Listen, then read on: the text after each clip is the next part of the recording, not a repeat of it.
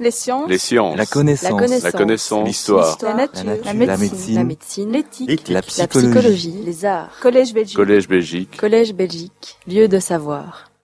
Merci beaucoup euh, d'être euh, venu assister à cette conférence sur Henri Suzeau ou le serviteur de la sagesse éternelle.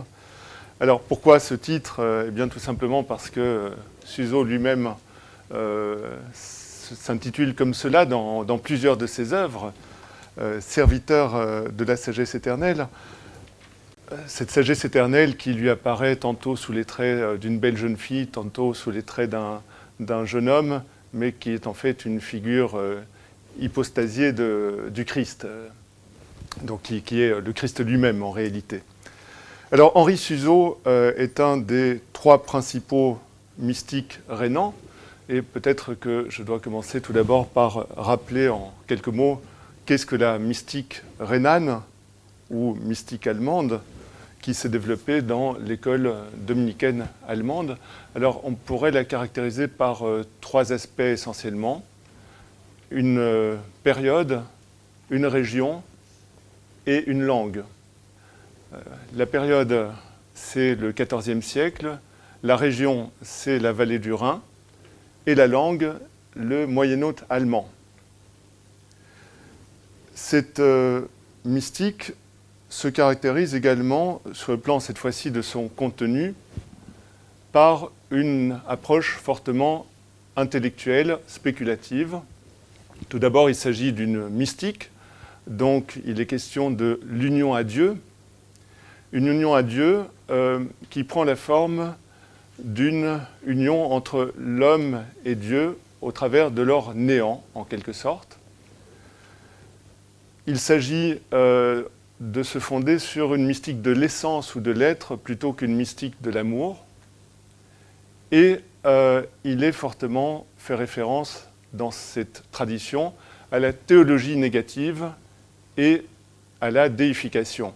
Alors la théologie négative, pour rappel, euh, ou apophatique, ou encore théologie par voie de négation, c'est une approche de Dieu qui consiste à percevoir Dieu comme l'au-delà de tout, au-delà des mots, au-delà des images, au-delà euh, des concepts. Et euh, cette théologie prend le contre-pied en quelque sorte de la théologie positive ou affirmative ou encore euh, cataphatique qui, elle, vise à dire de Dieu toute une série de choses, à, lui, à le déterminer par une série de notions en disant qu'il est bon, tout-puissant, omniscient, etc. Donc la théologie négative par rapport à cela considère que Dieu dépasse toute faculté d'appréhension, ou du moins il est au-delà de tout ce qu'on peut dire de lui, de toutes les déterminations qu'on peut euh, lui appliquer. Et cette théologie négative est au cœur de la mystique rhénane, dont la finalité est l'union à Dieu, qui euh, entraîne la déification du, euh, du, chrétien dans ce contexte-là. Euh, c'est-à-dire qu'en fait, euh, s'unissant à ce Dieu ineffable, on devient en quelque sorte Dieu avec lui. C'est euh, l'application de cette formule des pères de l'Église, devenir par grâce ce que Dieu est par nature. C'est aussi ce que l'on trouve sous le vocable de naissance de Dieu dans l'âme, ou de manière plus technique, d'inhabitation. Et donc ces deux aspects sont au cœur véritablement de la euh, mystique rhénane, la possibilité en quelque sorte de s'unir à un, un, Dieu ineffable.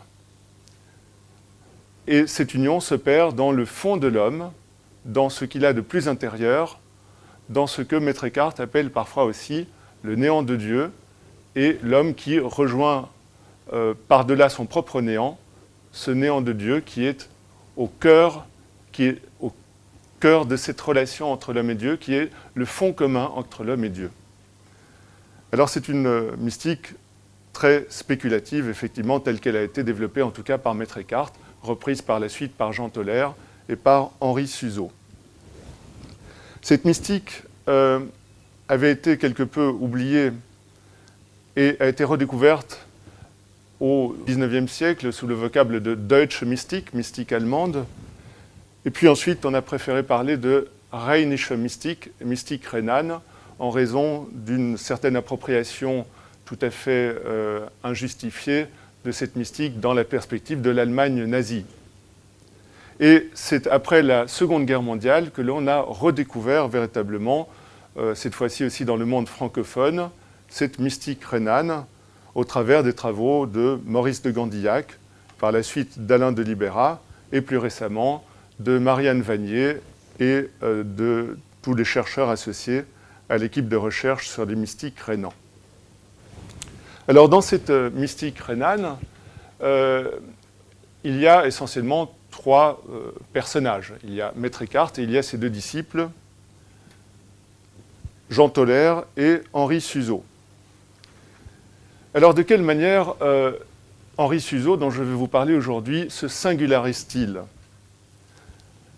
Tout d'abord, c'est le seul à avoir été euh, fait bienheureux, à avoir été béatifié, mais bien plus tard, au XIXe siècle, en 1831, par Grégoire XVI. Ensuite, il a porté une attention toute particulière aux images il a aussi euh, porté une attention à l'imitation du Christ souffrant. Et enfin, dernier point, c'est celui dont on connaît le mieux la vie grâce à une autobiographie ou à une auto-agiographie qui a été euh, composée en partie par euh, une dominicaine, sa fille spirituelle, Elsbeth Stagel, qui était euh, originaire de Zurich et qui était dominicaine au couvent de Teus près de Winterthur.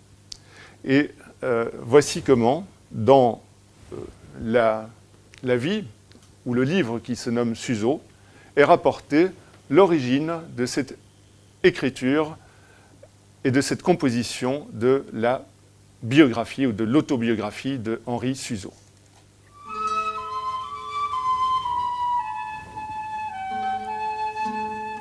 Il y avait en pays allemand un prêcheur, Souab de naissance, que son nom soit inscrit au livre de vie. Il avait le désir de devenir et de se nommer un serviteur de la sagesse éternelle.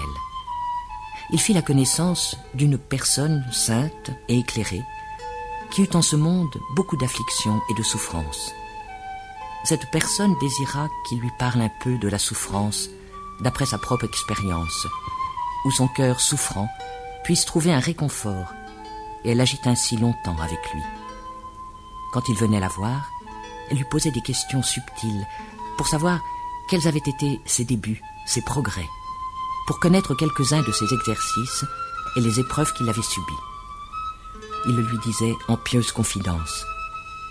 Comme elle trouvait là consolation et enseignement, elle le transcrivit entièrement, afin qu'elle-même et d'autres personnes puissent y trouver un recours elle le faisait en cachette, en sorte qu'il n'en savait rien. Mais, ayant eu connaissance, on ne sait comment, de ce larcin spirituel, il la punit. Il fallut qu'elle le lui donnât. Il brûla tout ce qu'elle lui avait ainsi remis. Quand il fut en possession de l'autre partie, et qu'il voulut agir de même, il reçut de Dieu un message céleste qui l'en empêcha. Et ainsi ne fut pas brûlée la suite dont elle avait écrit la majeure partie de sa propre main quand elle fut morte, il y ajouta encore en son nom quelques bons enseignements. Euh, cette autobiographie, ce prologue à la vie de Suzo, explique comment euh, cette euh, femme, dont on apprendra au chapitre 33 qu'il s'agit de Elsbeth Stagel, a récolté, a pris des notes par rapport à ce que Suzo lui disait. Et dans un premier temps, il s'en est offusqué, il l'a puni, il, lui a, il a brûlé ce qu'elle avait, euh, avait ainsi euh, recueilli, et puis il a reçu un message euh, céleste lui intimant l'ordre de garder le reste, de ne pas détruire le reste. on apprend d'ailleurs à cette occasion qu'il, enfin, c'est l'occasion de souligner qu'il reçoit très souvent d'ailleurs des messages divins ou des messages célestes où il va aussi être doté de très nombreuses visions. Alors évidemment, on, ne sait pas si ce prologue, si ce propos est conforme à la réalité ou fait partie d'une sorte de convention du, genre, euh, de ce genre d'autobiographie ou d'auto-agiographie. Euh, mais euh, la critique estime malgré tout qu'il s'agit d'une sorte d'œuvre à, quatre mains, coécrite par Henri Suzeau et Elsbeth Stagel. Cette autobiographie nous permettra donc de mieux connaître Henri Suzeau lui-même. Henri Suzeau, qui est né euh, le texte ne dit pas euh, en quelle année, mais euh, qui est né le, jour de la fête de la Saint-Benoît, le 21 mars. à l'époque, c'était ce jour-là que l'on fêtait la Saint-Benoît. En 1295 ou 1297, et à Constance ou Uberlingen. Constance, c'est le pays de son père. Uberlingen, c'est le pays de sa mère.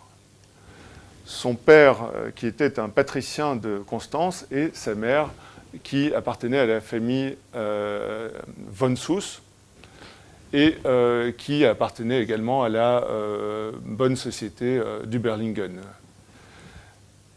Ses parents ne s'entendaient pas. Son père était apparemment quelqu'un de violent, et plus tourné vers les affaires du monde, tandis que sa mère était tournée vers la contemplation. Et c'est par vénération pour cette mère qu'il a pris son nom de jeune fille, von Suss, latinisé en Henri en Suzo. Et c'est la raison pour laquelle nous connaissons aujourd'hui euh, ce grand auteur euh, mystique sous le nom de Henri Suzo.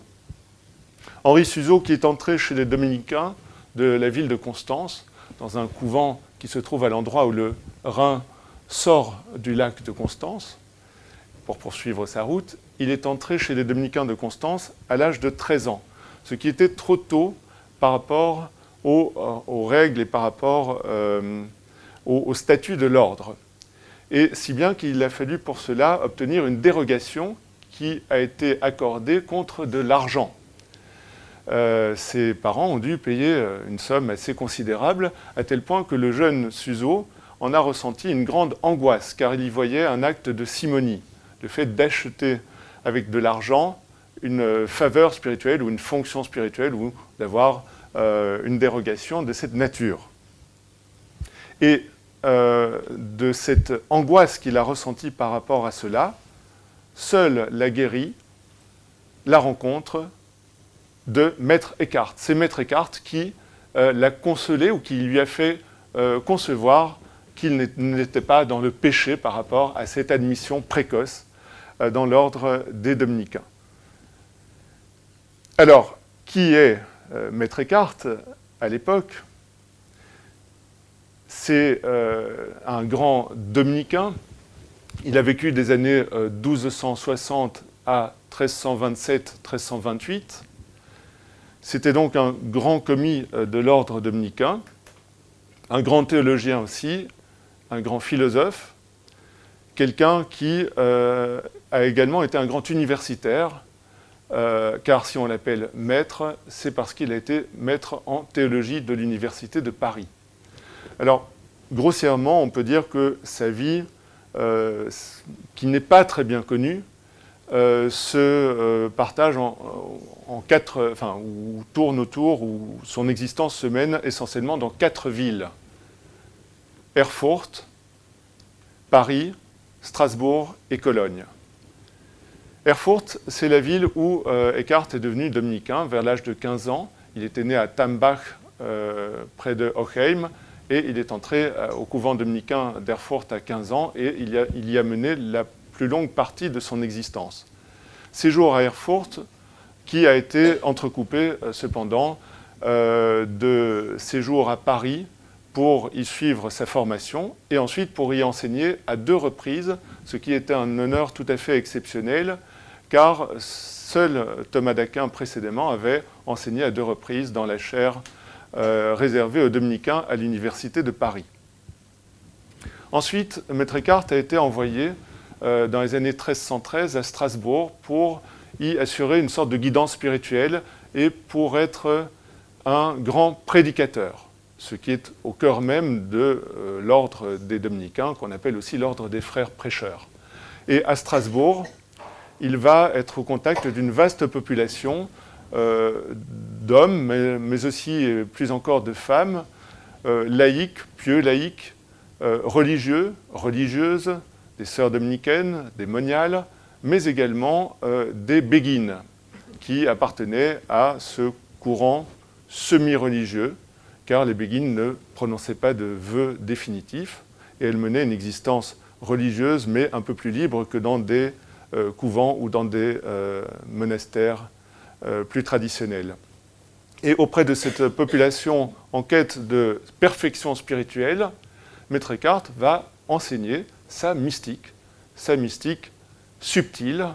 Il va enseigner des subtilités théologiques auprès de ces populations, population euh, dans laquelle l'Église commençait à suspecter aussi la présence de tendances hérétiques ou hétérodoxes, que l'on rattache à l'insaisissable secte du libre esprit, qui vise également une union mystique, mais en quelque sorte par nature, une union mystique un peu anarchique, qui se perd sans l'aide de la grâce. Or, Maître Eckhart prêche la divinisation ou la déification en disant que l'homme doit devenir par grâce ce que Dieu est par nature. Mais euh, le libre esprit ou les dérives euh, du, bégardisme ou du, mouvement béguinal étaient considérés comme euh, précisément proposant une sorte de divinisation sans l'usage de la grâce, sans la médiation de la grâce, et aussi on reprochait à ce courant toute une série de dérives sur le plan moral. Mais ça, c'est une constante au Moyen Âge que euh, d'incriminer des dérives morales, des dérives comportementales à des euh, courants hétérodoxes à qui l'on reproche des dérives doctrinales.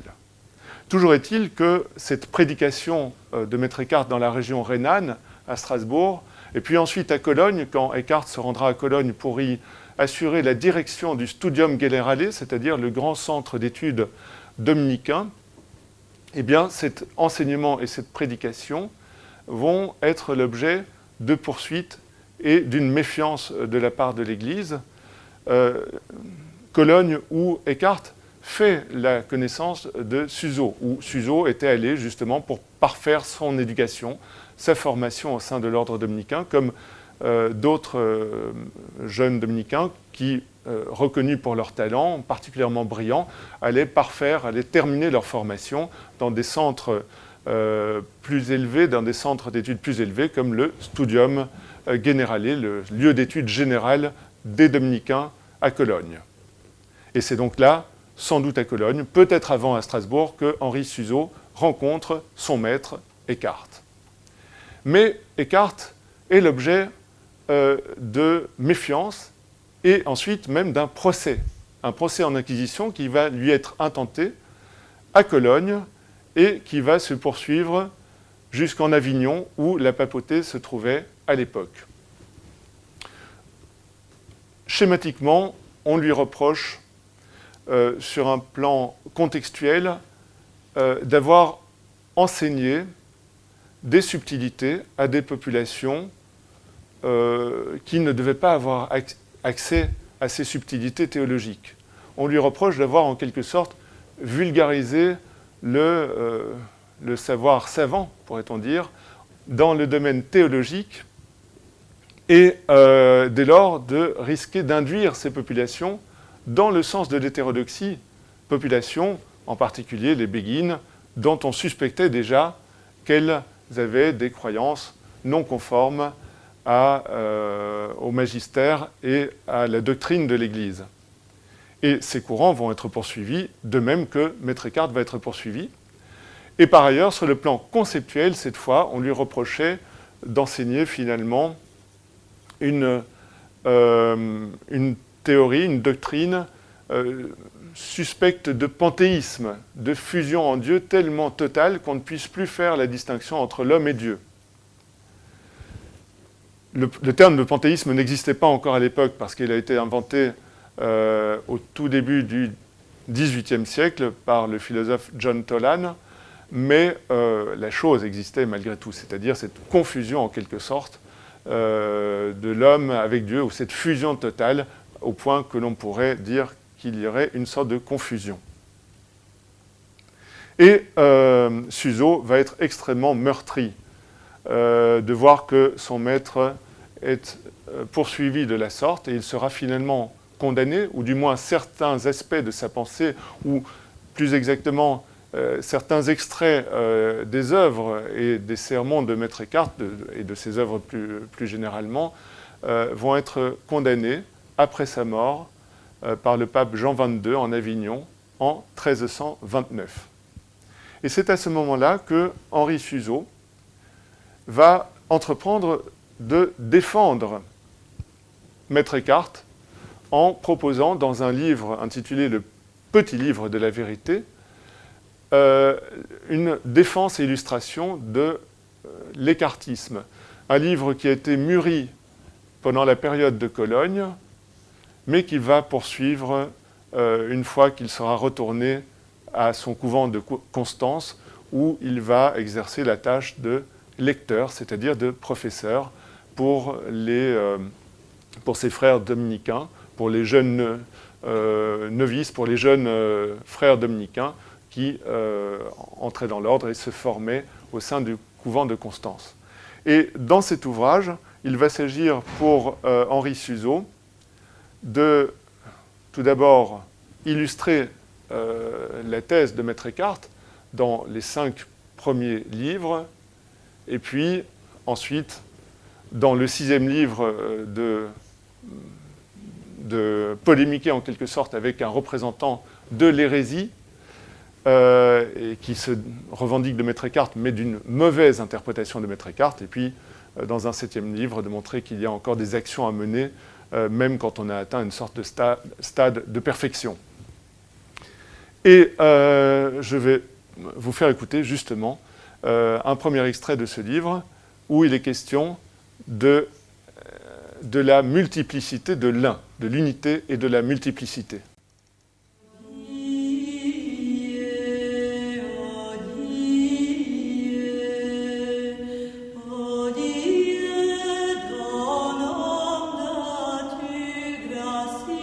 Le disciple interrogea et parla ainsi. Je suis pris d'étonnement qu'il en soit ainsi, étant donné que cet un est si simple. D'où vient donc la multiplicité qu'on lui attribue? L'un le de sagesse et lui reconnaît la sagesse, un autre de bonté, un autre de justice et choses semblables. Pourquoi ne le laisse-t-on pas dans la simplicité qu'il est lui-même? Il me semble en tout cela que cet un unique a trop d'œuvres et trop de diversité. Comment peut-il être un un totalement nu quand il est tant de multiplicité? La vérité répondit et dit Toute cette multiplicité est en son fond et à la base une unité simple.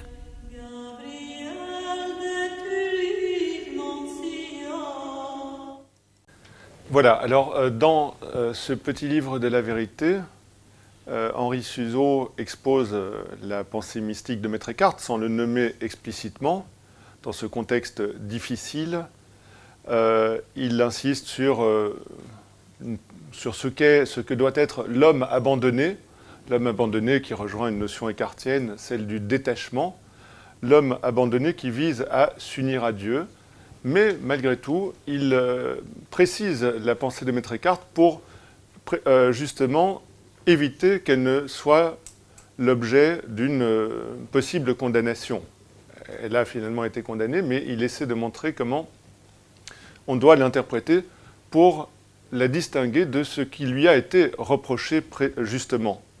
Et donc, il maintient très fermement le fait que l'homme euh, n'est pas séparé de Dieu, mais il en est distinct.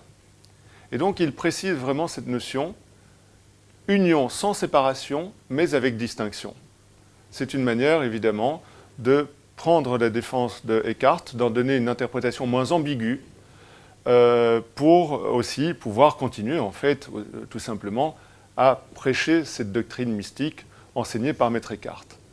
Et au livre 6, qui de tout temps a, particulièrement retenu l'attention des commentateurs et des lecteurs de ce petit livre de la vérité, apparaît une figure tout à fait étrange, qui est un représentant en fait de l'hérésie, euh, sans être nommé aussi euh, tel quel, euh, c'est une sorte de bégard sans doute. Mais il est appelé, de ce nom tout à fait étrange, l'être sauvage sans nom, das Namlos Wild, et il apparaît dans une sorte de vision intellectuelle par un beau dimanche lumineux. Par un dimanche lumineux, il était assis une fois, recueilli dans ses pensées, et dans le silence de son esprit vint à lui une image intellectuelle qui était subtile en ses paroles, mais était inexercée en ses œuvres, et était extravagante d'orgueilleuse richesse. Il se mit à parler et lui dit D'où es-tu? Elle dit Je ne vins jamais de nulle part. Il dit Dis-moi ce que tu es. Elle dit Je ne suis pas. Il dit Que veux-tu? Elle répondit et dit Je ne veux rien. Mais il dit C'est étonnant. Dis-moi, comment t'appelles-tu? Elle dit Je m'appelle l'être sauvage sans nom. Le disciple dit Tu peux bien t'appeler le sauvage, car tes paroles et réponses sont tout à fait sauvages.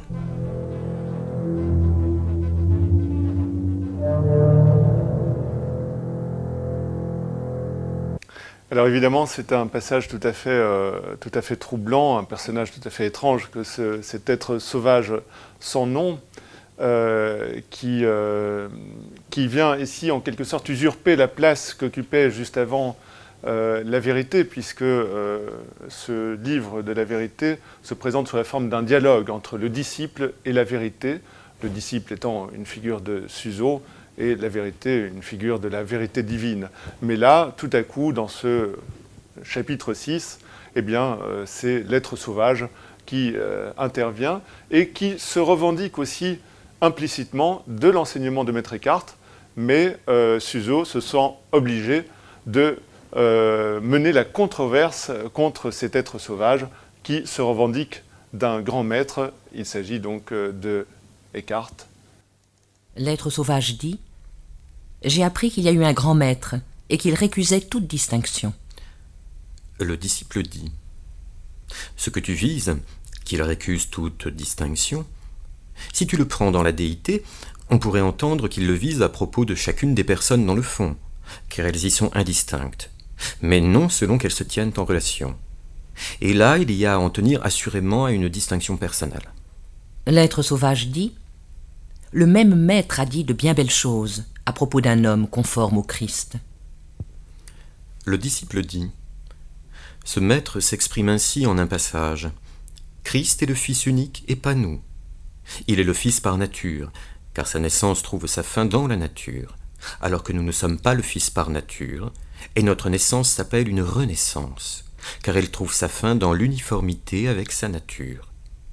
Il est une image du Père. Nous sommes formés selon l'image de la Trinité sainte et il dit qu'en cela, nul ne peut lui être égal. L'être sauvage dit Son discours éclaire le fait que tout ce qui est donné au Christ, cela aussi m'est donné.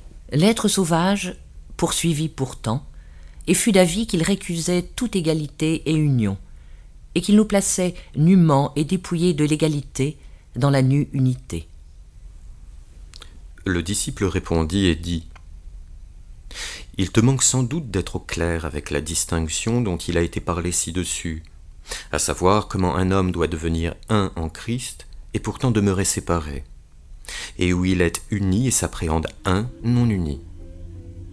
Lumière essentielle ne t'a pas encore illuminé.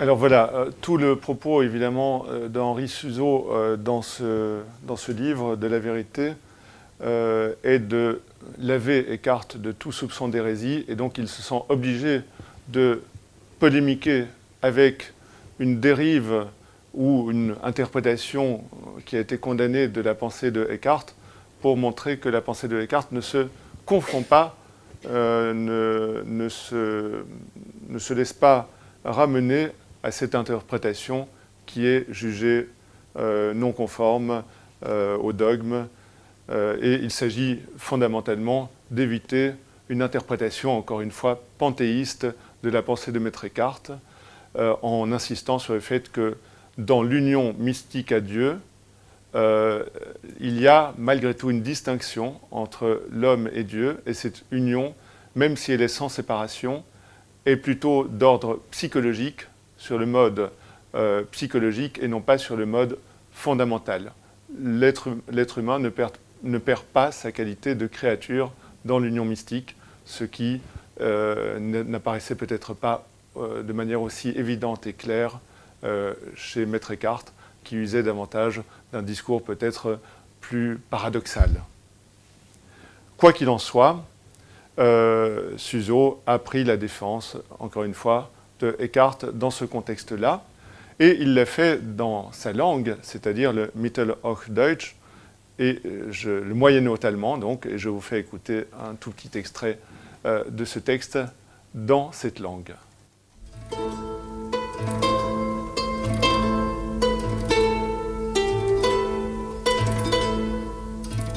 hierumbe soll man wissen, dass alle die, die von Wahrheit je gesprachen, die kommen des überein, dass neis was ist, dass überall das Erste ist und das Einfältiges und vor dem Blüten ist.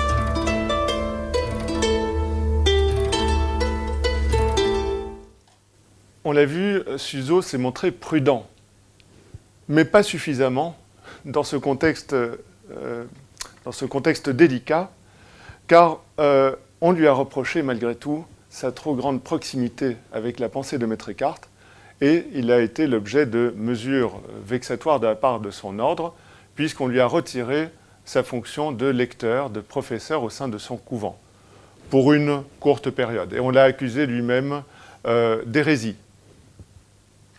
Ensuite, Suzo, on a l'impression, euh, s'est tourné vers autre chose.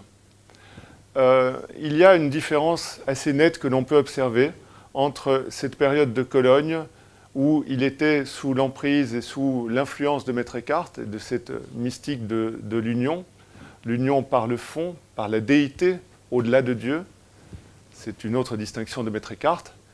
Et ensuite, la période de Constance et de Ulm par la suite, euh, où euh, Suzo va davantage se tourner vers une mystique de la souffrance et de l'imitation de Jésus-Christ. En tout cas, euh, dans la vie, on trouve de multiples, de multiples développements autour de ces souffrances que Suzo s'est infligées. Alors évidemment, pas de manière constante. il y a eu des étapes disons, euh, de ses 18 à ses 40 ans, Suzo s'est infligé beaucoup de mortifications, mais par la suite, il est passé à autre chose. Mais avant même toutes ces mortifications, euh, a euh, voulu avoir sur son corps même, dans sa chair, une trace du Christ. Et il s'est incisé, il s'est gravé sur sa poitrine euh, le monogramme IHS, le nom de Jésus. À cette même époque, son âme fut embrasée d'une immense ferveur qui enflamma son cœur d'amour divin. Un jour qu'il le ressentait intérieurement et était tout débordant d'amour divin, il se rendit en secret dans sa cellule, entra dans une contemplation d'amour et dit Ah Dieu tendre, si je pouvais imaginer quelques signes d'amour, un signe d'amour éternel entre moi et toi, comme preuve que je suis à toi et que tu es l'amour éternel de mon cœur, qu'aucun oubli ne pourra jamais anéantir. Dans cette ferveur profonde, il ouvrit par devant son scapulaire, mit à nu sa poitrine, prit en main un stylet, regarda son cœur et dit Ah, Dieu puissant, Donne-moi aujourd'hui le courage et la force de réaliser mon désir, car tu dois aujourd'hui être infus dans le fond de mon cœur. Et il commença à enfoncer la pointe du stylet dans sa chair, au-dessus et dans la direction du cœur. et il remua la pointe de ci de là, de haut en bas, jusqu'à ce que le nom IHS apparut sur son cœur. En raison de ses coups profonds, le sang jaillit abondamment de sa chair et coula le long de son corps sur son sein. Ce lui était une joie de le regarder en raison de son amour fervent, de sorte qu'il prêtait peu d'attention à la douleur. Alors évidemment, euh, c'est un passage euh, qui, euh, qui, est au cœur de, la vie de Suzo et qui, nous trouble un, petit peu aujourd'hui, encore que Wolfgang Wackernagel a dit qu'en termes contemporains, on pourrait interpréter ça comme du body art. Après tout, Suzo porte sur lui-même la trace de sa foi, sur son torse, sur son, son cœur. Euh, ceci sera repris dans toutes les illustrations euh, que l'on fera par la suite de, de Suzo. Euh, néanmoins, ce qui, par contre, nous laisse malgré tout un peu, comment dire, embarrassés aujourd'hui, c'est les terribles mortifications que Suzo s'infligera, je le disais, entre ses 18 et ses 40 ans, car là, véritablement, Suzo devient une sorte de, champion euh, de la douleur euh, auto-infligée, un, champion des, mortifications, puisque euh, non content de s'être gravé le nom de Jésus sur le cœur, il va se flageller, s'imposer des silences, porter une chemise garnie de clous, tourner vers la chair, porter en permanence une croix de bois hérissée de clous, se lier les mains, se priver de chaleur en hiver, euh, renoncer à la nourriture et à la boisson au point euh, que sa langue se crevasse, euh, se priver de tout soin corporel, y compris de bain, dormir sur une vieille porte en guise de lit, etc. Je vous fais écouter l'une de ces mortifications, la plus emblématique, celle du port de la croix avec les clous.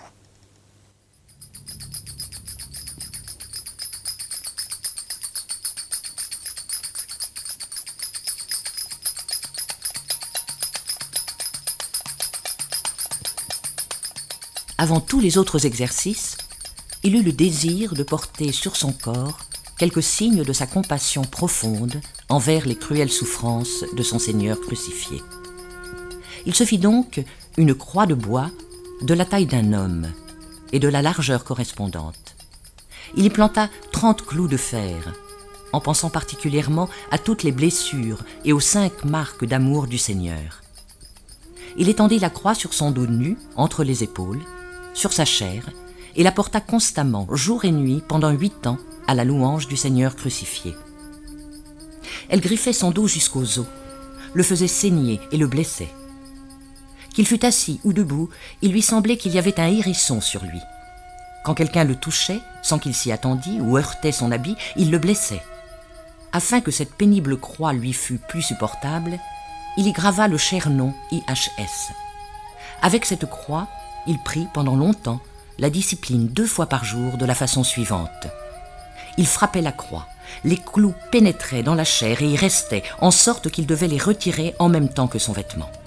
Il frappait sur la croix en secret pour que personne ne le remarquât.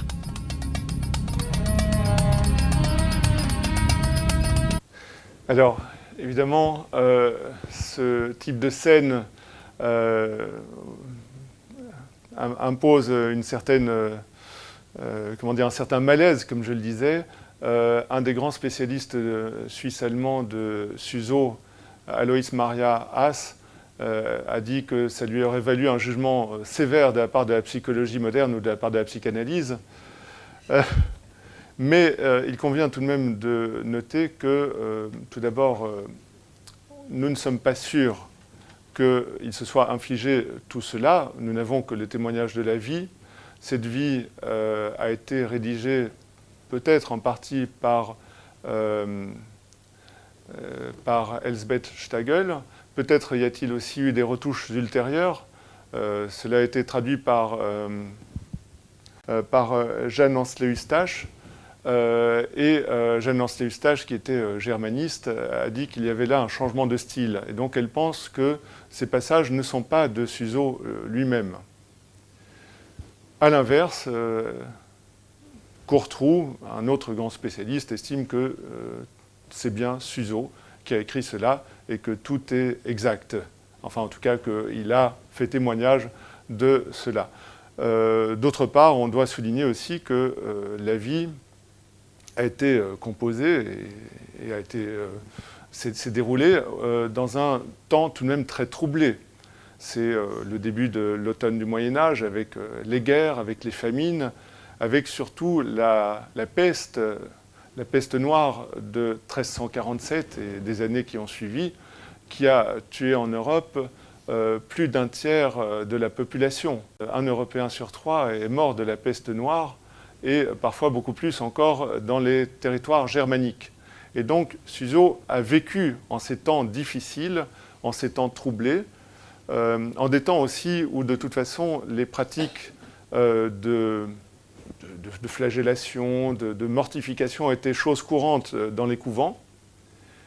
il y avait notamment des processions de flagellants aussi à l'époque, qui n'ont pas reçu l'approbation d'ailleurs de la papauté. Et donc par rapport à cela, Suzo n'était peut-être pas tout à fait anormal, je dirais. Mais par ailleurs aussi, ce qu'il convient de souligner, c'est que la vie a une visée pédagogique. C'est tout un parcours spirituel qui est envisagé, passant du commençant au progressant jusqu'à l'état d'accomplissement. Et ce que Suzo veut faire comprendre également par là, c'est qu'il est passé par là. Il est passé par toutes ces mortifications, mais qu'à un moment, il y a renoncé.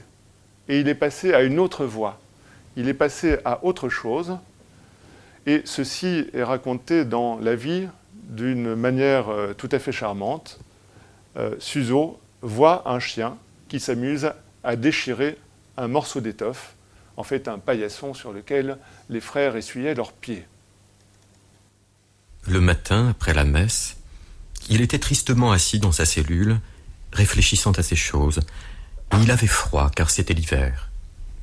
Alors, une voix intérieure lui dit Ouvre la fenêtre de ta cellule, regarde et instruis-toi. Il ouvrit et regarda.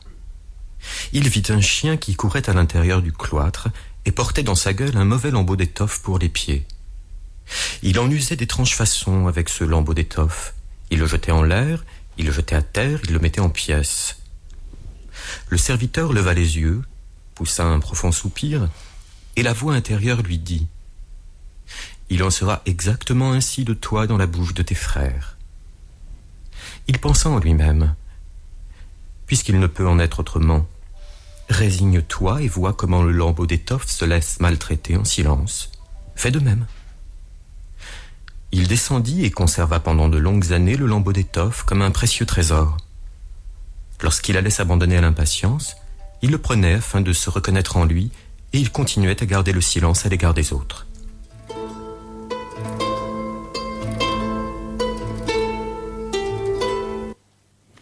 Voilà, alors euh, la contemplation de ce chien qui malmène un morceau d'étoffe euh, suggère à Suzo de euh, se laisser aller et au lieu de s'infliger à lui-même de mortification, de s'abandonner en quelque sorte à ce qui va lui arriver dans la vie, et c'est le passage aux épreuves cette fois-ci. Des épreuves qu'il ne s'inflige pas à lui-même, mais qu'il reçoit de l'extérieur et parfois de ses propres frères. Et donc il s'agit de pratiquer une forme d'abandon confiant aux épreuves de la vie, mais des épreuves qui représentent une nouvelle euh, période aussi pour lui, ce passage euh, d'écuyer spirituel au statut de chevalier spirituel. Donc il va devenir une sorte de chevalier euh, chrétien, chevalier spirituel qui va subir toute une série d'épreuves comme un chevalier est confronté à une série de, euh, d'épreuves dans un tournoi, par exemple. Et ces épreuves sont là aussi détaillées, euh, détaillées de manière approfondie dans, la vie. Il, euh, il, a des doutes d'abord sur, sur l'incarnation à un moment, puis il est en prise à la mélancolie, il craint la damnation. Et puis il est confronté aussi à une série de diffamations. On l'accuse d'avoir volé de la cire dans un oratoire où il a prié. on l'accuse également de s'être blessé afin d'enduire de sang un crucifix et de simuler de la sorte un miracle.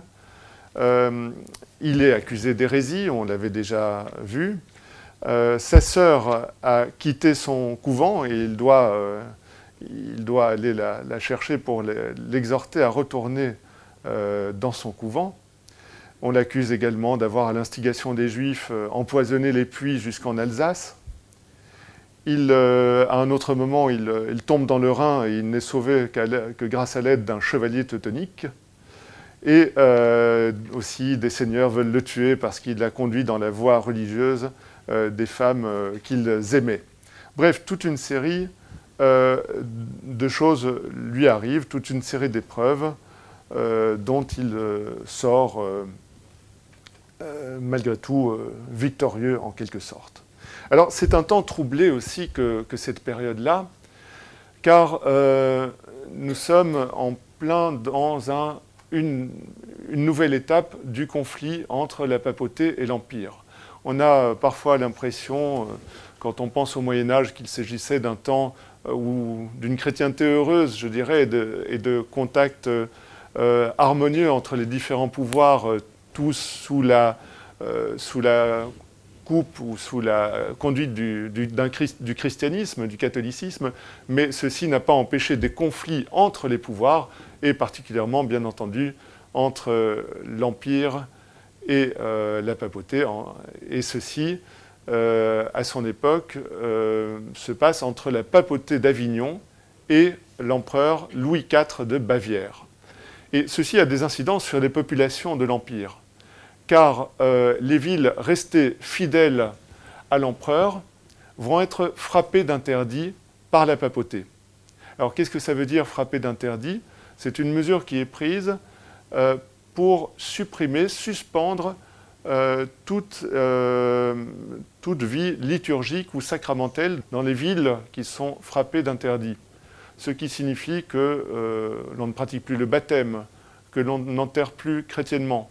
Et dans le climat de l'époque, évidemment, c'était très grave parce que ça signifiait que peut-être on pouvait mourir sans pouvoir atteindre le paradis. Donc c'est quelque chose de tout à fait, euh, de tout à fait dramatique. Et donc euh, Constance, comme beaucoup d'autres villes d'Empire, va être frappée d'interdits, euh, ce qui va pousser les dominicains, qui étaient restés fidèles à la papauté, à devoir quitter la ville pour quelque temps et installer leur communauté ailleurs. donc ils ont trouvé refuge ailleurs pendant cette période où la ville était frappée de cet interdit euh, de la papauté. Euh, et c'est à ce moment-là d'ailleurs que Henri Suzeau est devenu prieur de sa communauté. Alors, à ce moment-là aussi, euh, va exercer une grande activité d'apostolat, de, de, visite de couvents de son ordre, essentiellement de dominicaines, pour lesquels il va assurer une sorte de guidance spirituelle et de contrôle aussi en entretenant euh, des relations avec euh, ces femmes pour les mener sur la voie de la perfection spirituelle. Et il va être amené à beaucoup voyager à ce moment-là, à se rendre euh, en Alsace, en Allemagne actuelle, en Suisse. Et un, exemple de ces voyages nous est relaté dans la vie, justement, parmi ces épreuves auxquelles est confronté euh, Henri Suzeau, qui se fait appeler le serviteur, euh, le serviteur hein, de la sagesse éternelle, et qui va, euh, lors d'un de ses voyages, rencontrer un meurtrier. Je vous fais écouter l'évocation de cette rencontre.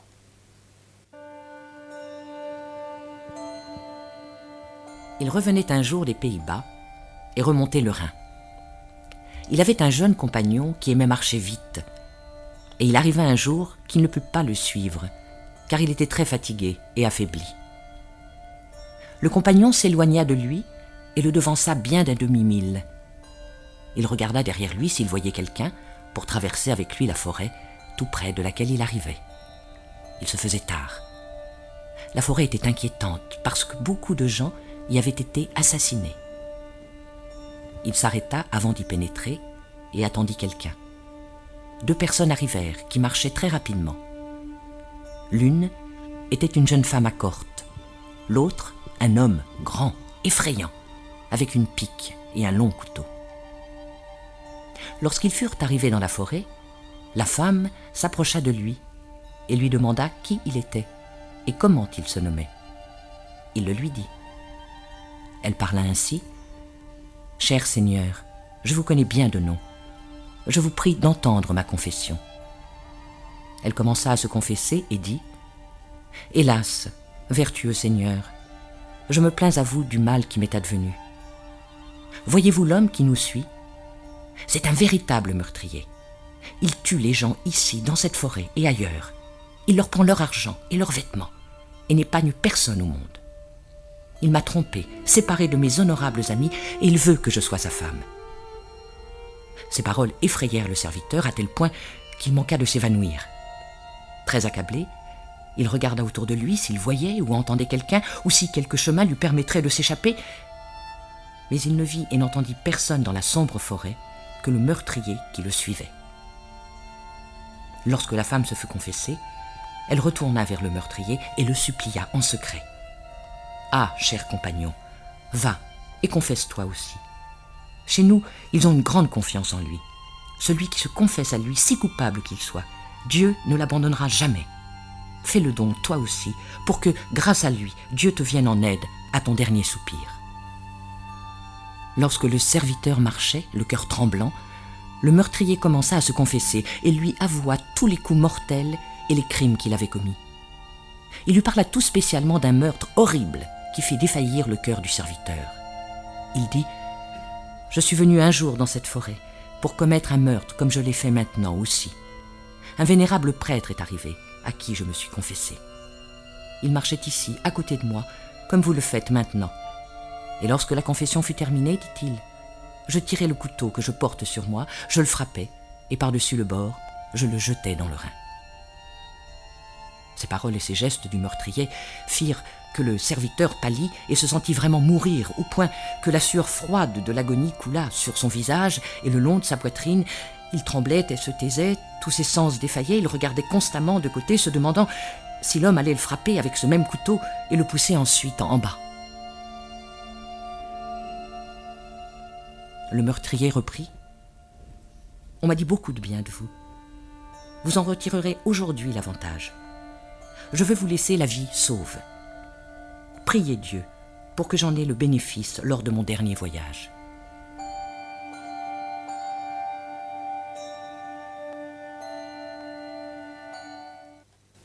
Alors évidemment, euh, on a peur avec euh, Ciseaux à la lecture de ce passage euh, qui a une grande force d'évocation, mais il n'y a aucun moyen de savoir si c'est réel ou s'il s'agit d'une d'une histoire qui a été inventée, mais on peut bien imaginer malgré tout que cela reflète les difficultés et les, dangers euh, des voyages à l'époque et euh, dans, ces, dans, ces, forêts euh, que, que, devait traverser Henri Suzeau. mais il s'agit bien entendu dans cette vie qui a une vocation encore une fois pédagogique de montrer aussi le, l'estime en laquelle euh, les gens tenaient Suzo et aussi de son pouvoir d'intercession, parce que ce meurtrier lui demande d'intercéder en sa faveur auprès de Dieu, ce que Suzo fait, et il reçoit un message divin euh, lui assurant que l'âme de ce meurtrier serait sauvée. Donc c'est une manière aussi de montrer la puissance spirituelle de Suzo. Suzo qui donc euh, a assuré la cura monialium, euh, ou le soin des, moniales, la guidance spirituelle démoniale, ou des sœurs dominicaines de son ordre, et euh, également la cura animarum, le, soin des âmes, euh, a été en contact avec de très nombreuses femmes, comme je le disais, mais l'une d'entre elles a compté plus que les autres pour lui, c'est Elsbeth Stagel, qu'il a rencontrée dans les années 1330 et qu'il a suivi jusqu'à euh, sa mort à elle en 1360.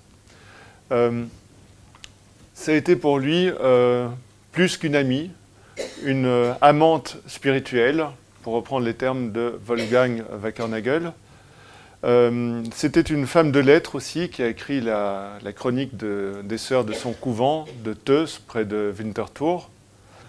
Et euh, il a entretenu donc une relation euh, d'amitié amoureuse avec, euh, avec cette femme dans, dans une visée de, de, chemin spirituel que l'on connaît par les lettres qu'il lui a écrites et également donc par, par la vie qui a peut-être été en partie rédigée par Elsbeth Stagel. Alors, Parmi les épreuves que Suzo va, avoir à subir, il y aura également, en 1347, une accusation qui sera portée contre lui par précisément une femme dont il s'était occupé et qu'il a accusé d'être le père de son enfant. Ce qui vaudra à Suzo une mise à l'écart euh, et il sera envoyé à Ulm avant d'être finalement euh, de tout soupçon par rapport à cette euh, malheureuse affaire. Et c'est à Ulm que Henri Suzeau va terminer son existence euh, le 25 janvier 1366. Alors on ne connaît pas grand-chose de la période d'Ulm, si ce n'est que c'est là qu'il met au point une compilation de ses œuvres en allemand, dans les années 1362-1363 sous le nom de Exemplar. L'exemplar, c'est une œuvre modèle, une œuvre exemplaire en termes éditoriaux de l'époque, euh, qui sert ensuite pour des copies euh, multiples. Et cet exemplar de Suzo contenait quatre livres. Tout d'abord La vie, qu'il a placé en premier, Ensuite, le petit livre de la sagesse éternelle, puis le petit livre de la vérité, auquel nous avons déjà fait référence, et pour terminer, un recueil de lettres de Suzo. C'est la partie allemande de l'œuvre de Henri Suzo. Il a également écrit un ouvrage en latin qui est une sorte d'adaptation et d'amplification de son livre de la sagesse éternelle, intitulé L'horloge de la sagesse. Alors ce livre, comme le livre de la sagesse éternelle, se présente comme un dialogue entre Suzo, désigné comme le serviteur, Suzo désigné comme le serviteur euh, de la sagesse éternelle, ou le disciple dans la version latine de la sagesse éternelle, qui dialogue avec elle autour du thème de la passion du Christ. Et en même temps, il est question d'autres sujets également, euh, notamment dans la version latine de l'ordre dominicain lui-même et d'une réforme qui serait rendue nécessaire de l'ordre dominicain. Alors ce livre est aussi un livre qui fait référence à une invention technologique récente, les horloges, les horloges mécaniques qui commençaient précisément à se développer à ce moment-là. Euh, donc de ce point de vue, euh, Suzo est assez actuel pour son temps. Euh, et c'est une manière aussi de rappeler qu'il faut tout le temps penser à Dieu pendant les 24 heures d'une journée. Et c'est la raison pour laquelle le livre sera construit aussi sur une, répartition en 24, euh, en 24 parties. Ce livre sera abondamment illustré. Euh, à l'époque moderne, à la fin du Moyen Âge d'abord, et puis à l'époque moderne. Et euh, c'est par lui, en bonne partie, que Suzo sera connu. D'abord parce que ce livre a, été écrit en latin, et donc dans une langue qui était plus facilement accessible en dehors des, des pays de langue allemande, et puis ensuite il sera traduit dans la plupart des langues européennes, et euh, il fera l'objet de très nombreuses copies manuscrites, environ 400, et puis d'éditions imprimées. Il y aura des manuscrits magnifiquement enluminés. L'un des plus beaux d'ailleurs se trouve ici à Bruxelles, à la Bibliothèque royale.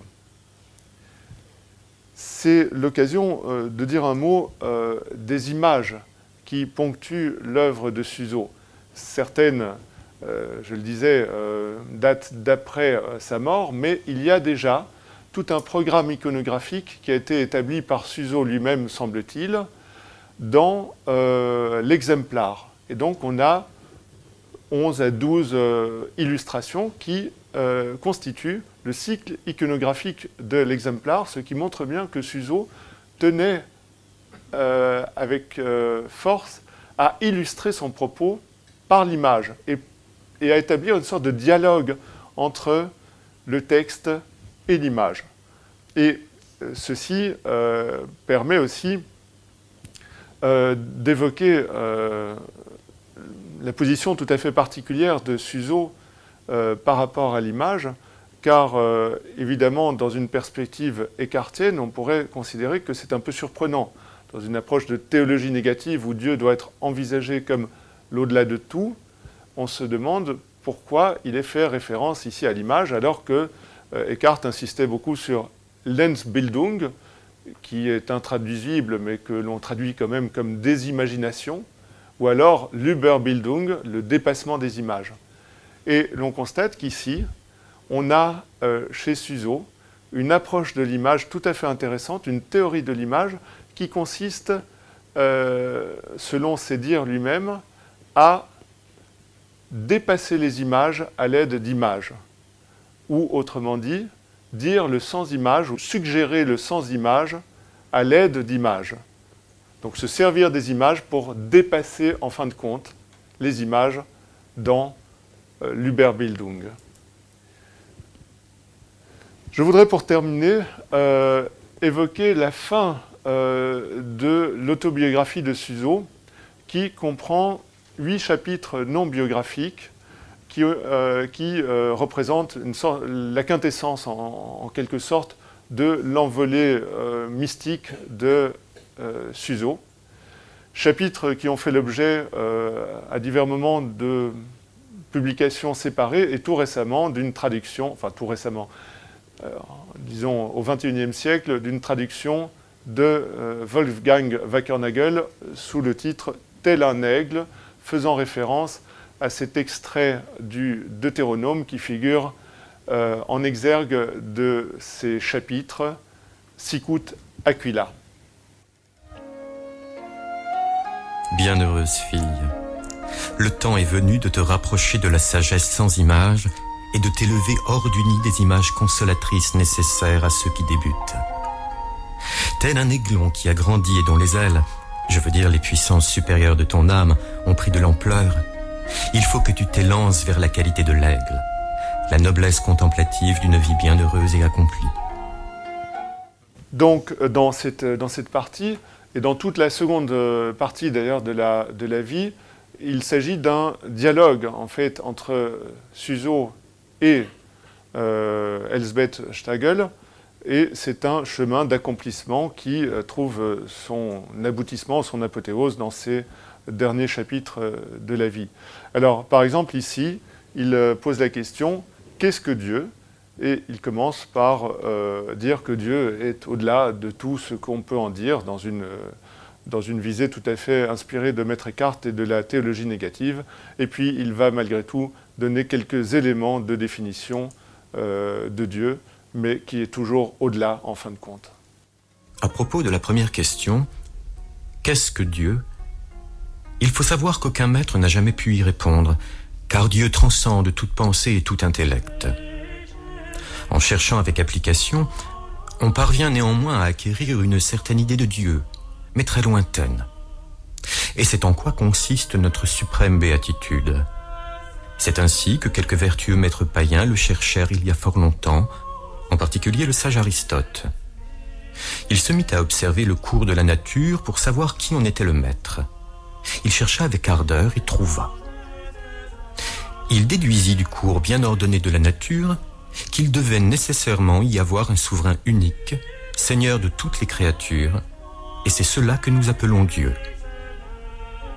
Notre connaissance de ce Dieu et de ce Seigneur nous permet de savoir qu'il est un être substantiel et qu'il est éternel, sans avant ni après, simple et immuable, un esprit incorporel, essentiel, dont l'être est la vie et l'opération, dont l'intelligence réflexive connaît toute chose en lui-même et par lui-même, dont l'être est en lui-même bonheur et joie infinie.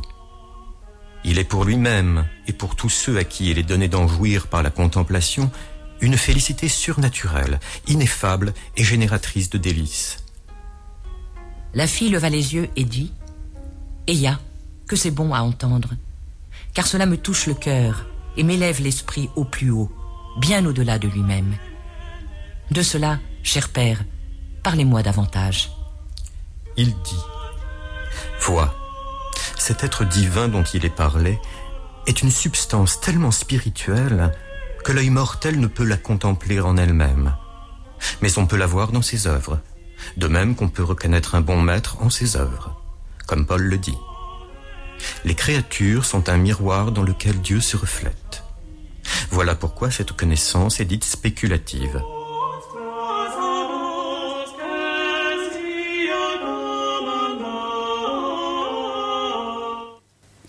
Un autre exemple de cette euh, connaissance spéculative ou spéculaire est donné par la suite quand il euh, évoque dans une sorte d'envolée un peu lyrique une description de la création, une description du monde dans lequel se reflète la magnificence de Dieu.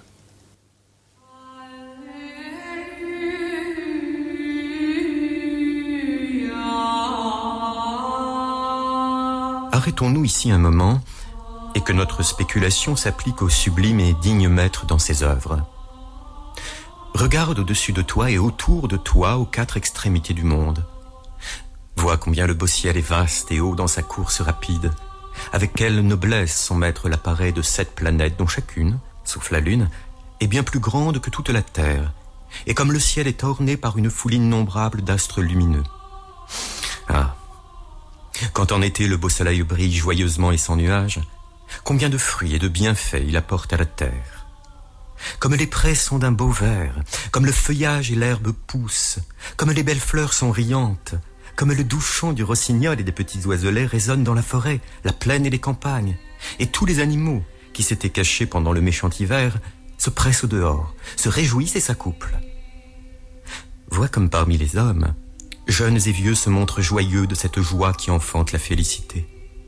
À attendre Dieu, si tu es tellement aimable dans tes créatures, alors combien dois-tu donc être beau en toi-même et digne d'amour? Je t'en prie, regarde en profondeur. Considère les quatre éléments, la terre, l'eau, l'air et le feu, et toutes les merveilles qui y sont contenues en raison de cette grande diversité parmi les hommes, les animaux, les oiseaux, les poissons et les merveilles de la mer. Tout ce qui vit dans les éléments s'écrie en chœur. Louange et honneur à l'insondable et merveilleuse immensité qui est en toi, qui maintient tout cela en vie, Seigneur, qui nourrit tous ces êtres. Pour tous, tu as disposé, pour chacun selon sa nature, grands ou petits, riches et pauvres. C'est toi, Dieu, qui accomplis ces choses. Ô Dieu, tu es véritablement Dieu. on voit ici aussi euh, un style euh, de Suzo qui euh, évoque un petit peu les troubadours, ou en tout cas une, poésie un peu lyrique, une description un peu lyrique en tout cas de la nature, qui, dans ce, passage, nous mène à cette union avec ce, dieu, ce, dieu, inconnaissable aussi. Suzo termine euh, au travers euh, d'une évocation euh, d'une image un peu paradoxale, puisque je le disais, il propose de dire en image ce qui est sans image, alors cela prend la forme parfois et souvent d'images visuelles, mais il y a aussi des images verbales ou des images textuelles. Et en l'occurrence ici, il va faire référence à une euh, image issue de la tradition hermétique que l'on rattache au livre des 24 philosophes, qui est l'image de la, sphère infinie dont le centre est partout et la circonférence nulle part.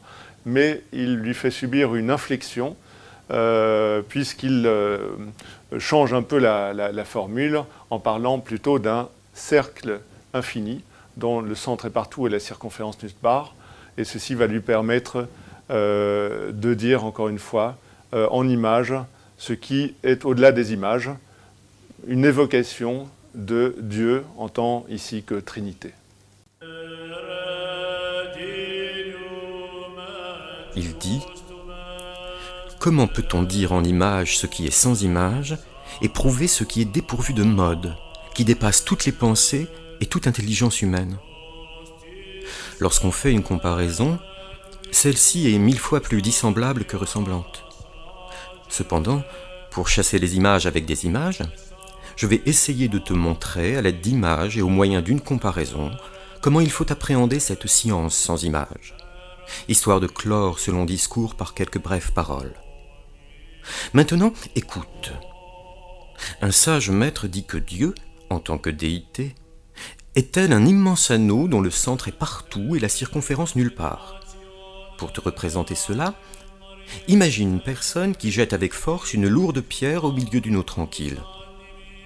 Un anneau se forme dans l'eau, et par la même force, cet anneau en produit un autre, et celui-là à son un autre. La grandeur des cercles dépend du premier jet. Sa puissance pourrait être si grande qu'elle couvrirait toute la surface de l'eau. L'image du premier anneau est comparable à la puissance active de la nature divine dans le Père. Elle est sans fond.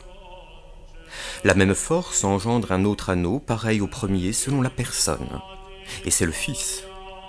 Ces deux personnes produisent une troisième, et c'est l'esprit de l'une et de l'autre, coéternel et de même puissance. C'est ce que représentent les trois cercles, Père, Fils et Saint-Esprit.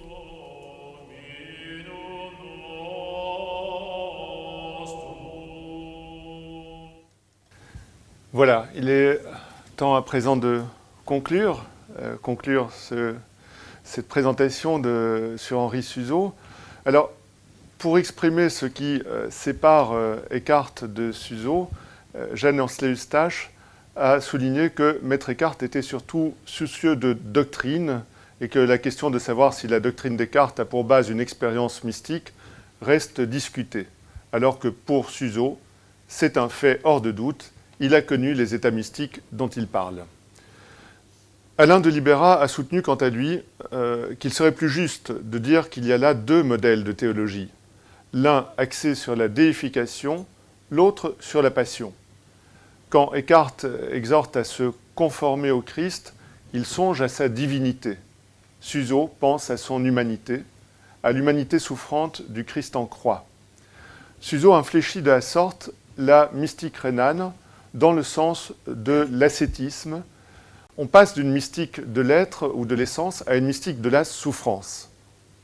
Le but véritable euh, reste sans doute euh, la déification, comme chez Maître Eckhart, mais euh, cela passe chez Suzo par l'imitation de Jésus-Christ, qui est désormais le chemin le plus sûr pour y parvenir.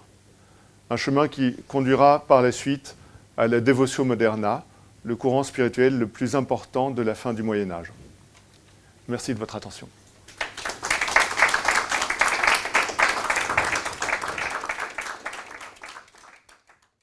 Les sciences. Les sciences. La connaissance. La connaissance. L'histoire. La, nature. La médecine. La médecine. L'éthique. La, psychologie. Les arts. Collège Belgique. Collège Belgique. Collège Belgique. Lieu de savoir.